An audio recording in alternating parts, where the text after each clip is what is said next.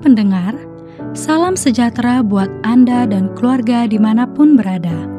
Kembali Anda menyimak program Voice of Yaski, sebuah renungan untuk Anda memulai hari dan pekan yang baru bersama Tuhan Yesus Kristus. Masih bersama dengan Pendeta Wilson Suwanto, selamat mendengarkan, Tuhan Yesus memberkati. Saudara yang terkasih, kita akan bersama-sama membaca Mazmur 18 ayat 2 dan 3.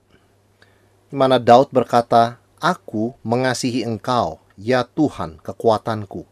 Ya Tuhan bukit batuku, kubu pertahananku dan penyelamatku. Allahku, gunung batuku, tempat aku berlindung, perisaiku, tanduk keselamatanku, kota bentengku. Daud menegaskan bahwa Tuhan adalah kekuatannya. Dan di dalam iman kita juga percaya Tuhan adalah kekuatan kita. Pertanyaannya adalah mengapa hal ini menjadi sesuatu yang sangat penting dan relevan di dalam hidup kita. Saudara yang terkasih, kita hidup di zaman yang semakin lama, semakin penuh dengan bahaya. Tidak usah jauh-jauh kita berbicara mengenai penipuan secara online. Dulu orang membawa uang tunai ke mana-mana dan berisiko dirampok atau dicopet atau kehilangan. Dan disangka oleh banyak orang ketika berpindah kepada HP transaksi non tunai, maka itu akan jauh lebih aman. Ternyata di situ pun secara online ada bahaya. Terjadi penipuan, di mana ada orang tidak dikenal mengirimkan sebuah file dan orang yang tidak mengerti dan tidak menyangka lalu mengklik file itu dan apa yang terjadi? Segala rahasia isi uh, nomor rekening kemudian password pin semua dari apa pun yang disimpan di HP itu disadap dan diambil semuanya oleh si perampok secara online. Sehingga ada orang kehilangan puluhan juta, bahkan ratusan juta, dan yang tidak kalah pentingnya, data-data penting. Data itu tidak ada, tidak bisa dinilai harganya berapa. Itu sangat berharga. Sebab itu kita semakin menyadari hidup ini adalah hidup yang penuh dengan bahaya dan tantangan. Dunia ini bukan tempat yang aman. Bahkan di tempat yang semestinya aman dan biasanya aman, terjadi hal-hal bisa terjadi hal-hal yang yang sangat mengerikan. Nah, saat kita menyadari betapa berbahayanya dunia ini dan betapa lemahnya kita, mudahnya kita untuk ditipu, dilukai dan sebagainya, kita semakin disadarkan. Kalau kita masih hidup baik-baik sampai pada hari ini, itu adalah karena kekuatan dari Tuhan. Inilah paradoks pengalaman hidup Kristen semakin kita menyadari kelemahan kita, semakin kita mengalami Tuhan sebagai kekuatan. Sekali lagi, inilah paradoks hidup Kristen. Semakin kita menyadari kelemahan kita, semakin kita mengalami Tuhan sebagai kekuatan kita. Kita bisa mengatakan Tuhan adalah kekuatanku dari hati yang benar, hati yang sukacita, ketika kita menyadari dengan sesungguh-sungguhnya kita ini lemah dan kita hidup di dunia yang penuh dengan bahaya. Rasul Paulus dalam 2 Korintus 12 ayat 10 mengatakan, Karena itu aku senang dan rela di dalam kelemahan, di dalam siksaan, di dalam kesukaran, di dalam penganiayaan dan kesesakan oleh karena Kristus. Sebab jika aku lemah, maka aku kuat. Rasul Paulus mengalami anugerah Tuhan itu cukup, kekuatan kuasa Kristus itu jadi nyata dalam hidupnya ketika dia menyadari betapa lemahnya dia. Dia mengalami situasi yang disebut duri dalam daging. Dia mengalami waktu-waktu di mana dia disadarkan betapa lemah dan rentannya dia. Dan dia memohon kepada Tuhan supaya dicabut situasi itu. Tetapi Tuhan mengatakan situasi itu tetap ada supaya kamu menyadari kekuatanmu untuk melayaniku berasal dariku. Itu kata Tuhan. Supaya kuasaku menjadi sempurna di dalam kelemahanmu.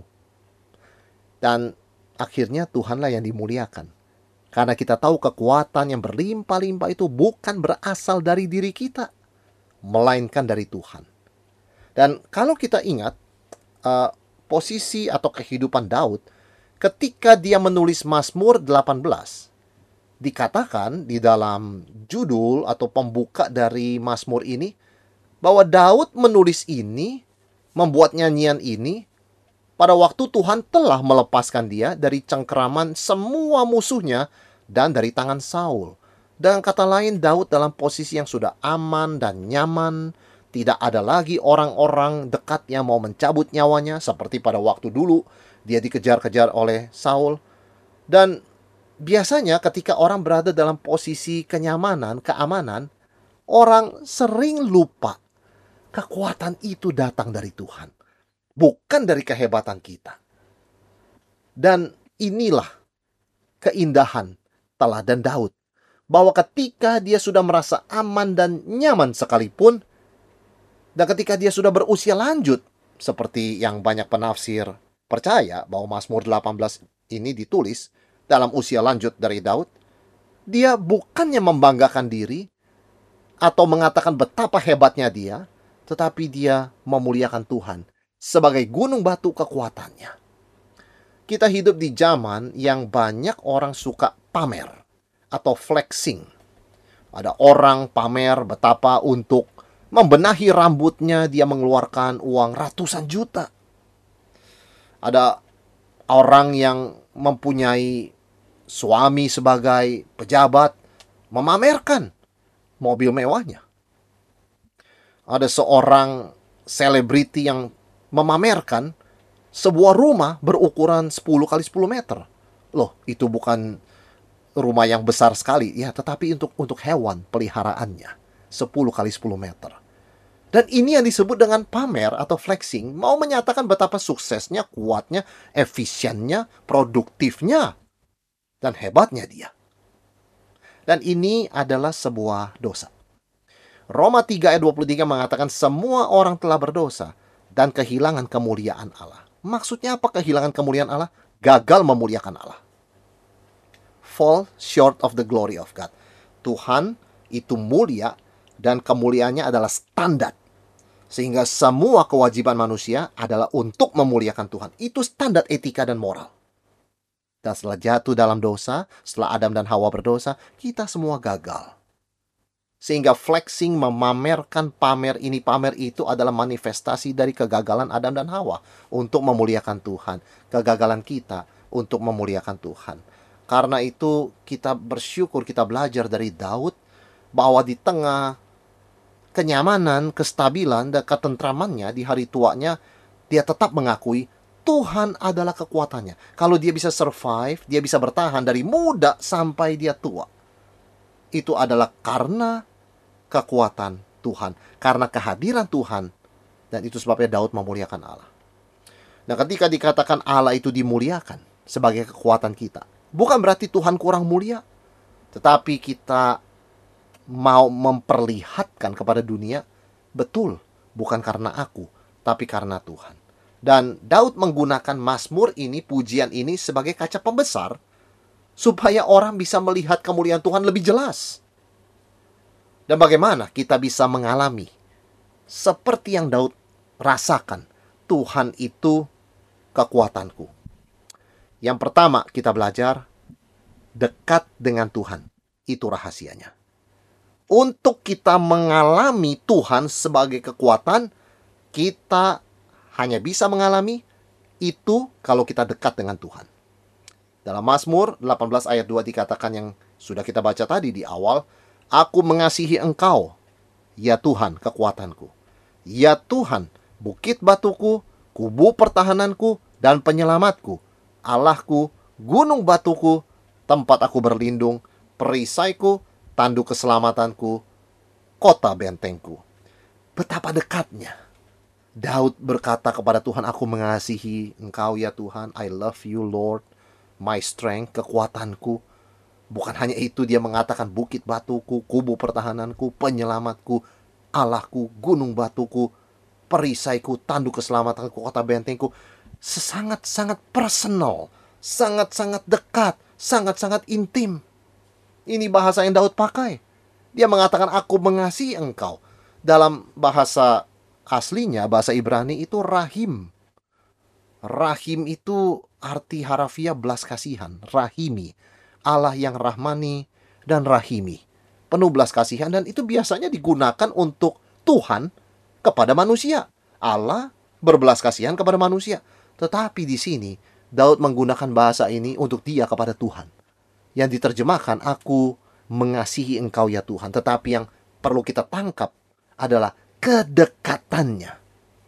Karena kalau kita mendengar istilah rahim, kita tahu betapa dekatnya rahim, anak dalam rahim dengan sang ibu. Itu seperti itulah. Dan kita bisa mengalami Tuhan itu sungguh kekuatan gunung batu, perisai, kota benteng kita kalau kita dekat dengan Tuhan. Sehingga kita boleh merasakan Tuhan itu betul-betul adalah Tuhan kita. Dan kita bisa berkata seperti Daud, gunung batuku, bukit batuku, perisaiku, tanduk keselamatanku, kota bentengku, Allahku. Ketika seseorang jauh dari Tuhan, dia tidak akan mengalami Tuhan itu kekuatannya. Mengapa? Karena dia akan punya konsep yang salah. Ketika kita jauh dari Tuhan, perasaan yang muncul adalah saya baik-baik saja tanpa Tuhan. Saya tidak perlu Tuhan. Tuhan itu sesuatu yang baik tetapi tidak esensial. Buktinya saya tidak berdoa, tidak baca firman, tidak dekat dengan Tuhan. Hidup saya baik-baik saja. Atau bahkan kita bisa punya persepsi demikian tentang orang lain yang kita rasa tidak dekat dengan Tuhan. Saya lihat teman saya tidak terlalu rohani, tidak rajin beribadah, tidak pernah baca Alkitab, tidak pernah berdoa, tetapi hidupnya baik-baik saja, keluarganya baik-baik saja, kehidupannya lancar tanpa masalah. Kok tidak seperti saya? Yang saya ingin dekat dengan Tuhan tetapi kok rasanya lebih banyak masalah daripada mereka yang bahkan tidak kenal Tuhan. Itu yang terjadi ketika kita jauh dari Tuhan. Persepsi kita itu bengkok. Cara pandang kita itu keliru. Cara pikir kita itu sesat.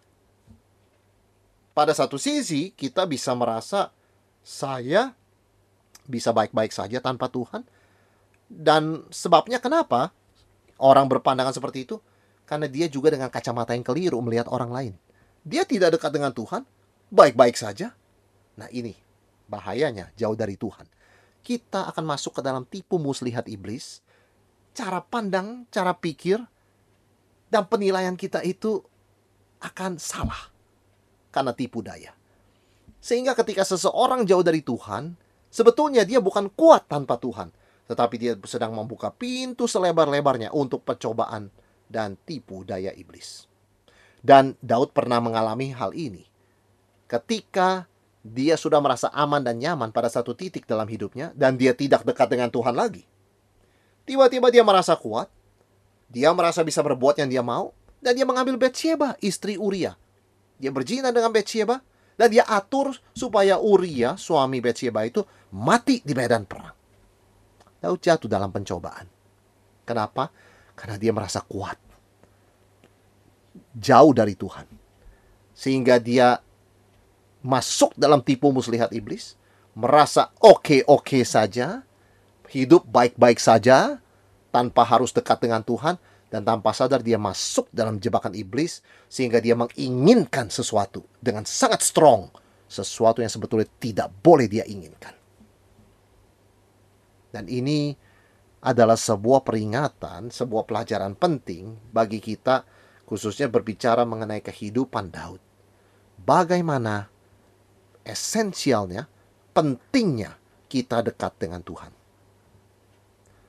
Kalau kita jauh dari Tuhan, maka kita sedang sangat-sangat rentan dan lemah membuka diri kita untuk diserang dengan leluasa oleh si jahat. Tetapi kalau kita dekat dengan Tuhan, betapapun sulitnya keadaan, betapapun hebatnya cobaan, Tuhan kita alami sebagai gunung batu pelindung kita sebagai kota benteng yang membuat memberikan kita rasa aman sejati. Di mana serangan-serangan tipu muslihat iblis tidak bisa menembus. Karena Tuhan adalah kota benteng kita. Perisai kita. Sehingga segala tipu muslihat dusta tidak bisa menggoncangkan keyakinan iman kita, perisai kita, karena didasarkan, diakarkan kepada firman Tuhan. Yesus mengajarkan ranting itu lemah pada dirinya. Tetapi ranting itu akan kuat bahkan dia bisa berbuah lebat kalau dia tetap melekat kepada pokok anggur secara dekat. Itu sebabnya sangat penting untuk kita mengalami kekuatan dari Tuhan bahwa Tuhan itu kekuatan kita, gunung batu perlindungan kota benteng kita. Sangat penting untuk kita dekat dengan Tuhan. Dan inilah rahasia Daud. Mengapa bahkan di hari tuanya ketika dia sudah aman, nyaman, dan tentram, dia tidak pernah lupa perspektif ini. Tuhan adalah kekuatanku.